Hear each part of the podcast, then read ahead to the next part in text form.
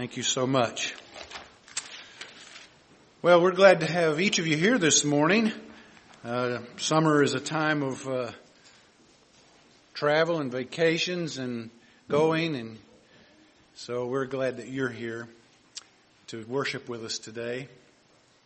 It's always good to see some folks visiting, and we're glad that you came as well. Turn with me to John, Gospel of John, chapter 5. We've been just about a year now in the Gospel of John, a little over a year. It's been a really good study, and it's just gonna get better as it goes. John chapter 5, verses 1 through 16. After this, there was a feast of the Jews, and Jesus went up to Jerusalem. Now there is in Jerusalem by the Sheep Gate a pool in Aramaic called Bethesda, which has 5 roofed colonnades. In these lay a multitude of invalids, blind, lame, and paralyzed. One man was there who had been invalid for 38 years. When Jesus saw him lying there, he knew that he had already been there a long time and said to him, "Do you want to be healed?" The sick man answered him, "Sir, I have no one to put me into the pool when the water is stirred up, and while I am going, another steps down before me." Jesus said to him, "Get up, take up your bed and walk." And at once the man was healed, and he took up his bed and walked. Now that was the Sabbath. So the Jews said to the man who had been healed, "It is the Sabbath, and it is not lawful for you to take up your bed." But he said to them, "The man who healed me, that man said to me, 'Take up your bed and walk.'" They asked him, "Who is the man who said to you, 'Take up your bed and walk'?" Now the man who had been healed did not know who it was, for Jesus had withdrawn, as there was a crowd in the place. Afterward, Jesus found him in the temple and said to him, "See, you are well. Sin no more, that nothing worse may happen to you." The man went away and told the Jews that it was Jesus who had healed him. And this was why the Jews were persecuting Jesus, because he was doing these things on the Sabbath. Let's pray. Father, we do thank you for this time in your word, and we pray, Lord, that you would bless it. Teach us from it, we ask, and change us in Jesus' name. Amen. Jesus' earthly ministry was to prove himself as the Messiah and to carry out the work that the Father had given him to do before the foundation of the world. To authenticate himself as the Christ, the Father gave him signs and miracles to do so that the people would recognize him. Matthew chapter 11, verses 2 to 5 says, "Now when he heard that John was in prison, now when John heard in prison about the deeds of the Christ, he sent word by his disciples and said to him, 'Are you the one who is to come, or shall we look for another?' And Jesus answered them, 'Go and tell John what you hear and see. The blind receive their sight, the lame walk, lepers are cleansed, the deaf hear, the dead are raised up, and the poor have the good news preached to them.'" Even John had a momentary lapse of doubt as to whether Jesus was indeed the Christ. But to authenticate that he was indeed the one that should come, he told John's disciples to tell John that these miracles are being done. These things are the things that substantiated Jesus as the Messiah. Matthew chapter 4, verse 23 of his gospel, and Matthew says this: He went throughout all Galilee, teaching in the synagogues and proclaiming the gospel of the kingdom and healing every disease and affliction among the people. As a result of this, verse 25 says, great crowds followed him from Galilee, from the Decapolis, and from the Jerusalem and Judea and beyond Jordan. Great crowds of people were following him. Unfortunately, these great crowds of people flocking to him were only there to see or to benefit from the miracles that he did. They were not devoted to him in faith as their Messiah. Only a few responded like that. We see in chapter 2 that even when Jesus came on the scene and John's disciples saw Jesus, and John pointed to Jesus and said, "Behold the Lamb of God that takes away the sin of the world." Those disciples followed him. Remember in chapter 2 when he went to the wedding and he turned water into wine? Who was it that believed? It was his disciples. He did works in the temple in chapter 2, verses 12 through 25, and a number of people believed in his name. In fact, in the previous chapter, we just saw that only a small number of people believed in him when he did the miracle of raising the son of the official at Capernaum.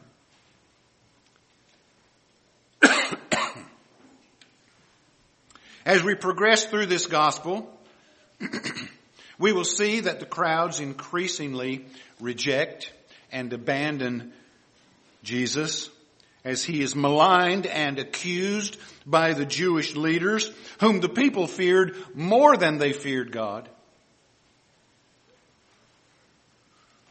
Always on the lookout for what Jesus was doing was the Pharisees. They followed him at every turn and watched to see if they could accuse him of something to discredit him as the Son of God and as the Messiah. The passage in chapter 5 that we just read is one of those times. In fact, it launches the greatest thrust of hatred and hostility against Jesus. This is where the real hostility begins. Now, we've said before that the Jews had many rules and regulations that they had made up over the years to harness people into submission to their control. Much of this rule making centered around the Sabbath. For example, on the Sabbath, a man may borrow his neighbor's jar of wine or jars of oil, provided he does not say to him, "Lend them to me." This would imply a transaction, and a transaction would involve writing, and writing was forbidden on the Sabbath. Or again, if a man put out a lamp, if he puts out his lamp in his home on the night of the Sabbath, from fear of the Gentiles or fear of an evil spirit, or to allow one that is sick to sleep, he is not guilty. But if in his mind he thinks, "I need to save that oil, I need to save the wick in that lamp," then he's guilty. The attitude of healing on the Sabbath was illustrated by a very curious provision that a man may not put vinegar on his teeth to alleviate a toothache. But if he adds vinegar to his food and eats it, then he is not guilty. And the rabbis would conclude, if he's healed, he's healed. These things are found written in the Jewish law. The Mishnah records, "He that reaps corn on the Sabbath to the quantity of a fig is guilty," because plucking corn is reaping. Remember when Jesus' disciples walked through the cornfield, and they pulled ears of corn and began to eat them. And immediately the Jews said they're breaking the Sabbath. Rubbing out the grain was threshing, and threshing was forbidden on the Sabbath. Even to walk on the grass on the Sabbath was considered threshing.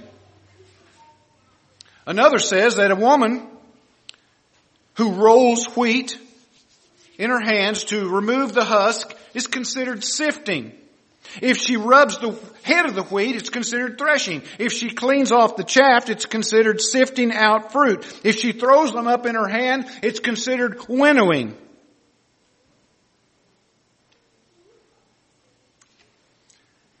And there were thousands and thousands of Jews in Jerusalem when Antiochus Epiphanes came into Jerusalem and slaughtered thousands of Jews in the streets, and they would not defend themselves because it was the Sabbath.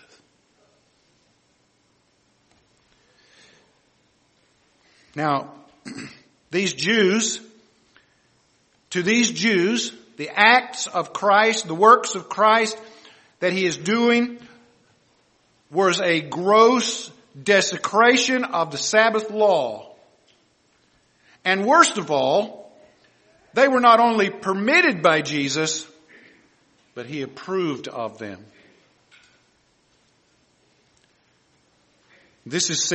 All of this is said to show you how the Jews imposed their legalities on the people in order to corral them in fear. And that's why Jesus said, if the Son makes you free, you're free indeed. Until now, the works of Jesus that Jesus has done in John's Gospel have not been severely questioned by the Jews. But now we see that Jesus begins to be persecuted for the works he is doing, though those works are good and righteous works. But there is far more behind this than just Jesus doing works, as we will see. So beginning in chapter 5 through chapter 7, there is a drift, a change in the Jews' attitude towards Christ. It moves from simple reservation, as we see in 3:26 and 4:1-3. They were reserved about who he was. They had reservations about him. But now, their reservations turn to outright rejection of him and persecution of him. This comes to a head in chapter 7, verse 52, when they said to him, "Are you from Galilee too? Search and see that no prophet comes out of Galilee." What are they saying? They're saying the Scripture says nothing about you because you are from Galilee.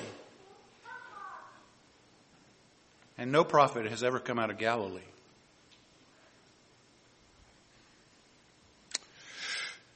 In these chapters, Jesus is rejected with public hostility while proving that he was their Messiah, such as the event here at the pool of Bethesda. The reaction from the Jews at this miracle was so strong that they were motivated to kill him. In chapter 6, he feeds the 5,000 and uses that as a miracle to point to himself and trust in himself alone as sacrifice and the only way to be saved. Virtually all forsake him, except for his inner circle of disciples. In chapter 7, the Jews seek to arrest him. And in chapter 8, they seek to stone him. Of course, it was not his time. And he always escaped out of their hands. Now in verse 1 of chapter 5, we see Jesus going up to Jerusalem to one of the feasts of the Jews. Going up to Jerusalem from Capernaum, which was in the north, Capernaum was north of Jerusalem, meant that they had to go up in geography and topography. They went up to Jerusalem. They were climbing hills to Jerusalem. Jerusalem sat on a high elevation. There were 7 feasts that John mentions in his gospel, and this is the only feast that is not named. So we really don't know what feast this was that Jesus went up to, but I think that when we see the context of this portion of Scripture, we can come to some agreement that it doesn't matter what the feast was, Jesus had to go to Jerusalem at this particular point for a particular purpose. And that purpose is given to us, as we will see.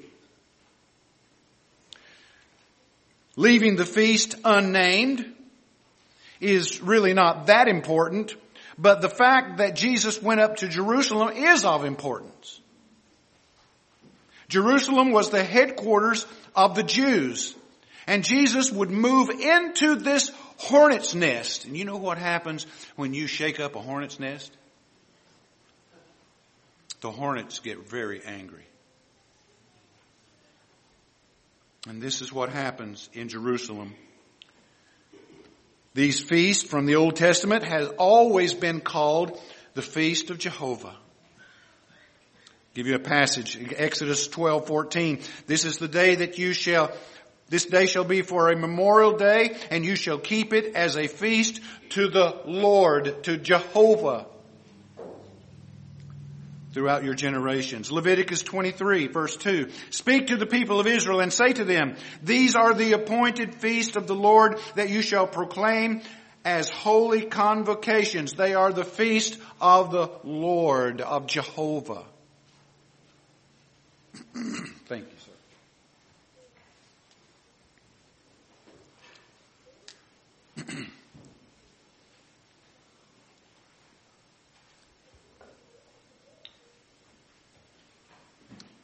Here we see it called a Feast of the Jews. Now, why is that important? The name change, calling it a Feast of the Jews, indicates the great spiritual decline that had taken place in Israel. You know, there's a lot of spiritual decline in America today. And a lot of things that we once called in spiritual speech, some of the things that words that we used in the past are no longer used among evangelical Christianity simply because they are too strong. They're too hard. And people don't want to be corralled with those feelings that these words bring up. Words like sin, words like hell, words like eternal damnation. I was talking to someone just this week who told me that I think a relative that they knew didn't like coming to churches like ours because there was too much hellfire and brimstone. See, that makes people uncomfortable. People don't want to be uncomfortable. They want to be comfortable in their sin. Israel had gone through a spiritual decline. And many of the things which started with its focus on God ended up focusing on men and their religious systems, which got in the way of the main focus, which is God. It's the same today. People grasp for all kinds of things, all kinds of movements, all kinds of deeds and things that they can do. And all it does is take the focus off of the main thing, which is Christ.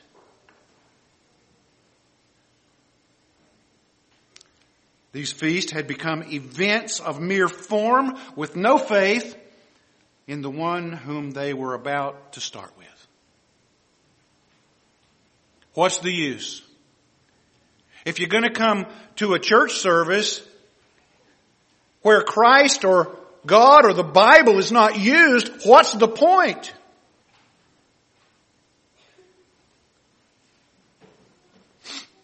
One side note on this phrase, Jesus went up to Jerusalem. Not so much concerned about the topography or the geography of the story, but the message that going up to Jerusalem sends. The trip to Jerusalem would have been a long and arduous journey up the mountains. Jesus put forth considerable effort to go to this religious feast. He sacrificed the time and the effort to be there. How much time and effort do we exert when the Lord commands us to be somewhere or to do something or to worship? How much time and effort do we exert? How much sacrifice do we make? In going, he became an example to his disciples, who might have internally been saying, oh no, not another trip up to Jerusalem.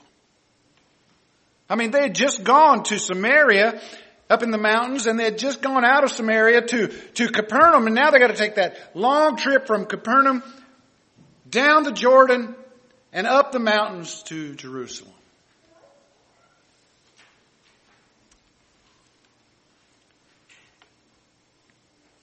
Nothing is too hard. Nothing is too arduous for us when our Lord commands us to do it. Excuses will not work. Sometimes we're providentially hindered, and that's different.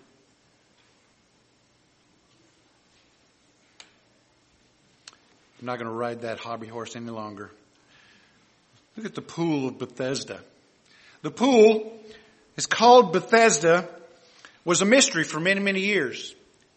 Archaeologists did not know or had not found or could not find where the pool was.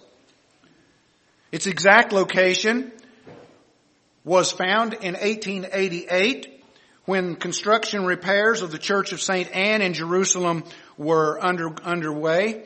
There is a faded fresco which was found on the wall of an angel troubling or stirring up the water. And so the pool of Bethesda was their real pool. Bethesda is equal to, and Aramaic is an equality language for Hebrew. It's Hebrew from which it originates the meaning the house of pity or mercy, or the house of twin outpourings. A pilgrim visiting Jerusalem in 333 A.D. described it as two pools, one lying north and one lying south near the Sheep Gate, surrounded by four colonnades, two on the north pool, two on the south pool, with another colonnade dividing the two pools, which makes five. This says there were five colonnades.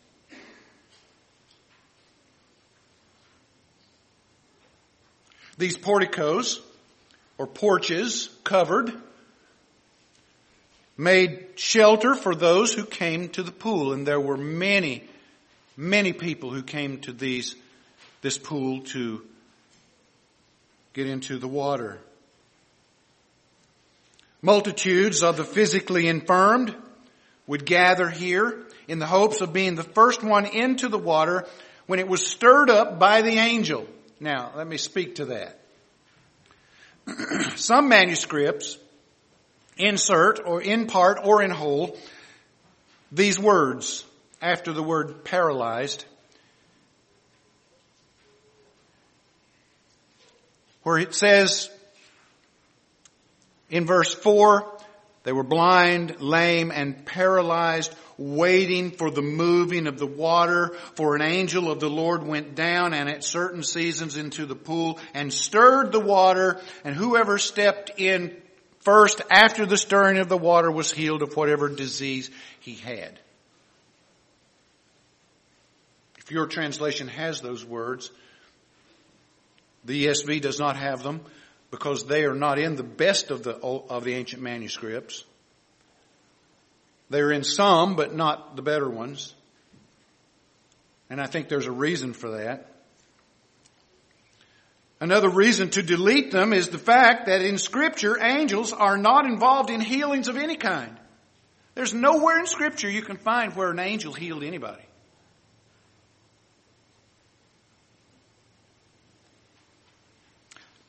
Angels take people's lives. Angels guide people. Angels stop people. Nowhere do you find where they heal people.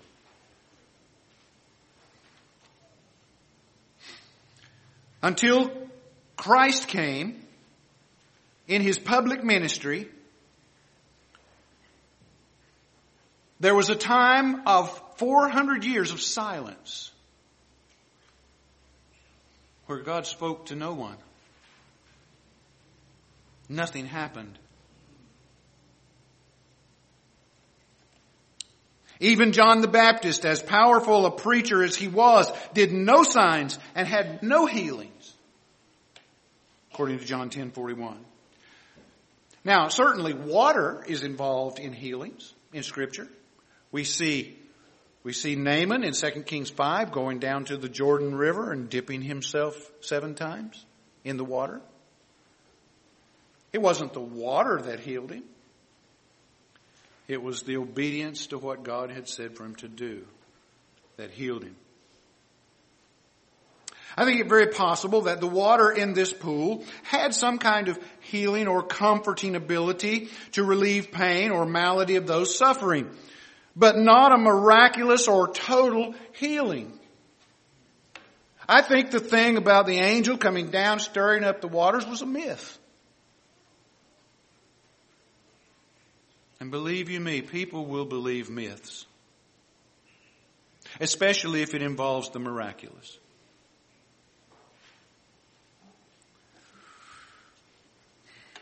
There are mineral springs whose waters have comforting and healing properties in them, and many people avail themselves of hot mineral springs for physical difficulties.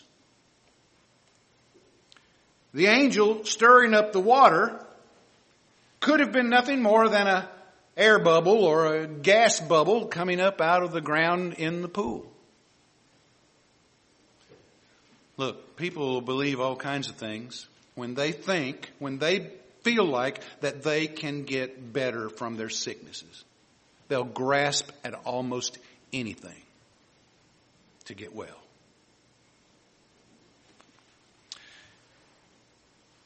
So among the crowd of people there that day that was sick, this one man, who was lame and had suffered for 38 years in his infirmity. Now, I don't think he laid there at that place for 38 years. He would obviously be brought there by someone and laid down. He couldn't walk. Then they would probably come and get him in the evening and take him back home. But there were all kinds of others that lay there by this pool waiting for the waters to stir up somehow and hoping to be the first one in. Jesus arrives at this most pitiful and forlorn place and sees the multitude, now get the picture, sees the multitude of people waiting there. They couldn't even get up. They were lying, it says, at the pool.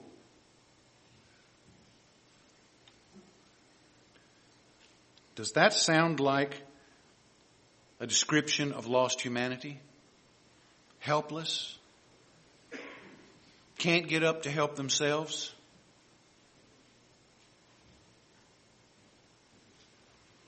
People who are lame in their soul and cannot help themselves. People who are blind and cannot see the truth that is right before them. People who are paralyzed by the effects of sin. Of all the multitude of people there that day around the pool of Bethesda, there on that day Jesus chose one man to heal. One. It's a picture.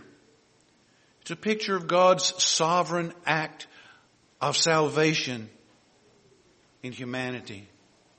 MacArthur writes, This incident perfectly illustrates God's sovereign grace in action. Out of all the sick people at the pool, Jesus chose to heal this man. There is nothing about him that made him more deserving than others, nor did he seek out Jesus.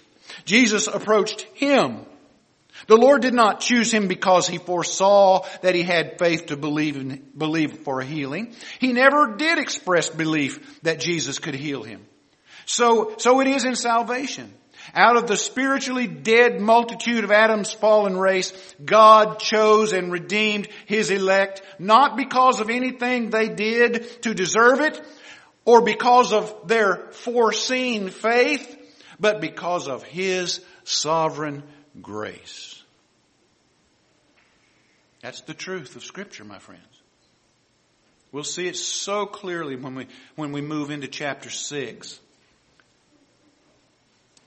And we'll get a really good study of it there. It's easy to miss the real meaning of this miracle by focusing on the miracle itself. I mean, it's a pretty spectacular thing when a man has been laying at this pool, brought there every day for 38 years, and he is lame and can't get up, and all of a sudden he jumps up, takes up his bed, and goes home. That's pretty spectacular. Especially if you had seen him there for a long period of time. But this is a miracle that has purpose. And the purpose is to focus on Christ, the healer of souls, not the healer of bodies. First, Jesus knew all about this man and his long years of sickness and disability. Why do you suppose Jesus asked him, "Do you want to be healed?" That seems kind of like a strange question. It's like asking someone with cancer who's racked in pain, "Do you want to be healed of your cancer?" Well, what kind of answer do you reckon that would give? It seems almost unnecessary. This was the reason he came to lay at the pool. Did he not hope to be healed of his paralysis? Notice his response. Do you think his response would be what is given in Scripture? Don't you think his response would assist him in a simple yes? It wasn't. He didn't respond with yes. He immediately began to defend his system of having his need met. This is what people do. They hold to their system. Doesn't matter what God says. Doesn't matter what God offers. I know what I think. I think what I think. And this is what I think. Sir, there is no one to get me into the water when it stirs.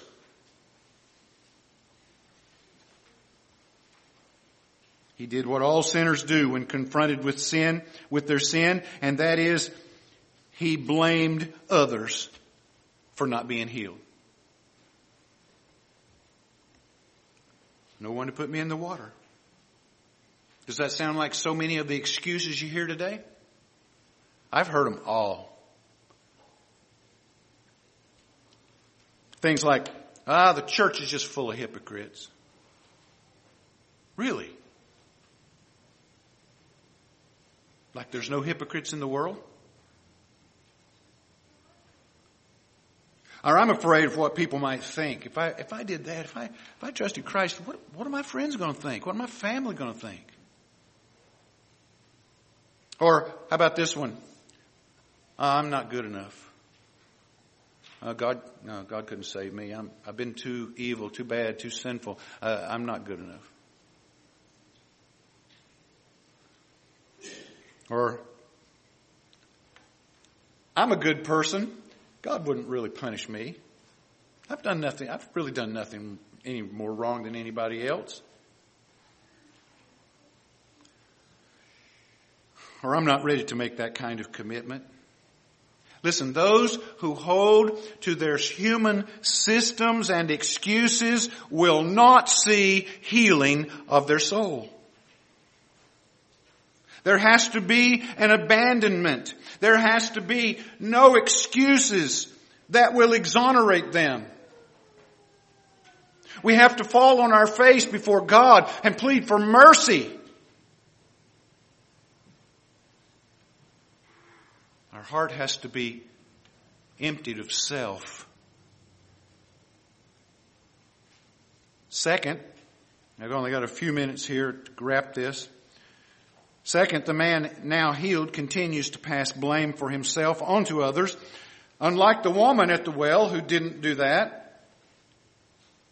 Unlike Nicodemus, who at least recognized that Jesus was somebody pretty special. This man seems to have no room for Christ or change in his life. Don Carson writes, he tries to avoid difficulties with the authorities by blaming the one who has healed him. He is so dull that he cannot even discover his benefactor's name. And once he finds out, he reports Jesus to the authorities. In this light, verse 7 reads less as an apt and subtle response to Jesus' question than the crotchety grumblings of an old and not very perceptive man who thinks he is answering a stupid question. You can almost hear from his lips the sarcasm. Do you want to be healed? Duh! What do you think? I have no one to put me in the water. Take your bed, stand up, go home, pick it up, go home. Immediately.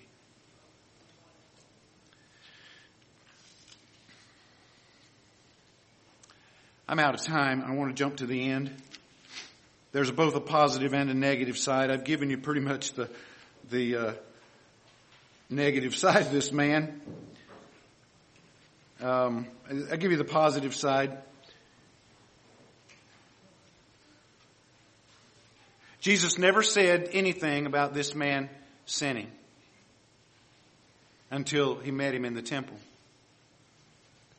Remember in John 9, the disciples saw a man that was blind, and they said, what did this man do to become blind? Did he sin or did his parents? They assumed immediately that the blindness was a result of some sin. Nothing's said here about that, about this man. Except when he got to the temple, Jesus said, go and sin no more, lest something worse happen to you. That's an indication that this man's trouble, his illness, was probably the result of some sin. Now, not all illness is the result of somebody sinning. Sometimes God sends illnesses to people's way to test them, to test their faith, to show their worth and admiration of Christ during their illness. Sometimes it's to teach lessons.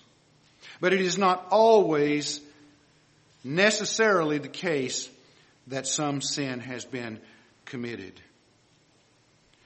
But I think this man falls on the negative side. And I say that because of what he did in the latter part of these verses.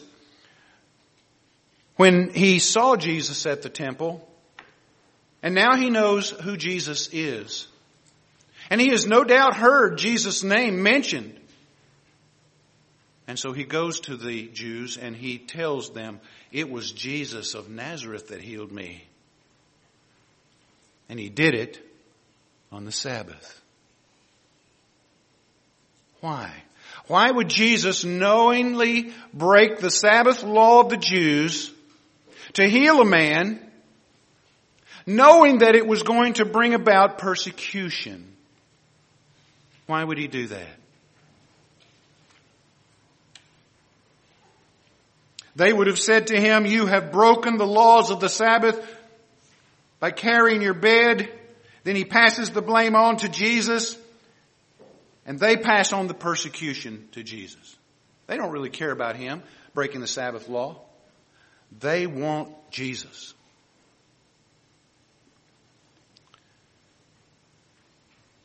And so the Jews accused Jesus of breaking Sabbath laws by healing this man on the Sabbath. And that gives them more fuel to persecute the Lord. The word persecuting in verse 16 is an imperfect tense verb, which means that the persecuting started and continued on. They were persecuting him over and over and over. It didn't stop. It didn't let up. It kept on going. Jesus then takes this opportunity, and I think this is why the miracle took place.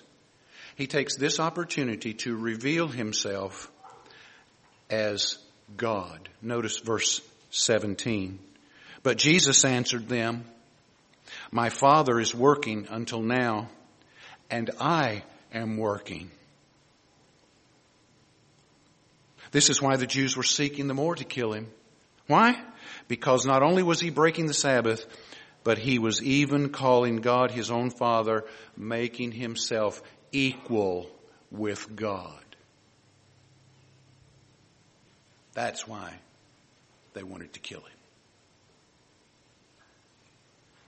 And he did all these things, and all these things happened in this way just to show, just so Jesus could come out with, "I'm doing the works of my Father. I am equal with my Father in heaven."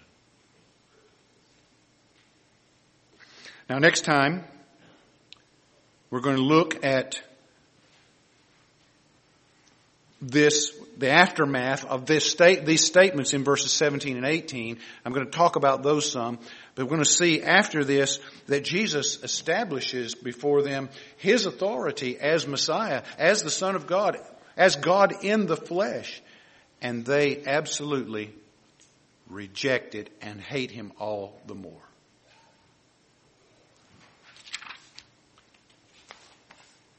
May God bless the ministry of his word and the truth that it has for us. Let's pray. Our Father, we thank you for this time, this Lord's Day, that we've come to worship, for the singing, for the Lord's table, for the musicians who played, the singers, the congregation worshiping, and now the worship, Lord, that we have given through the ministry and preaching of your word. We pray, Lord, that you would bless it, that you would be honored by it, and that Christ would be made very worthy and large in our sight. For he is worthy to receive all of our honor and praise and glory. In Jesus' name we pray. Amen. All right, Brother Steve, if you'll come back. And let me just make one or two announcements here. Ron.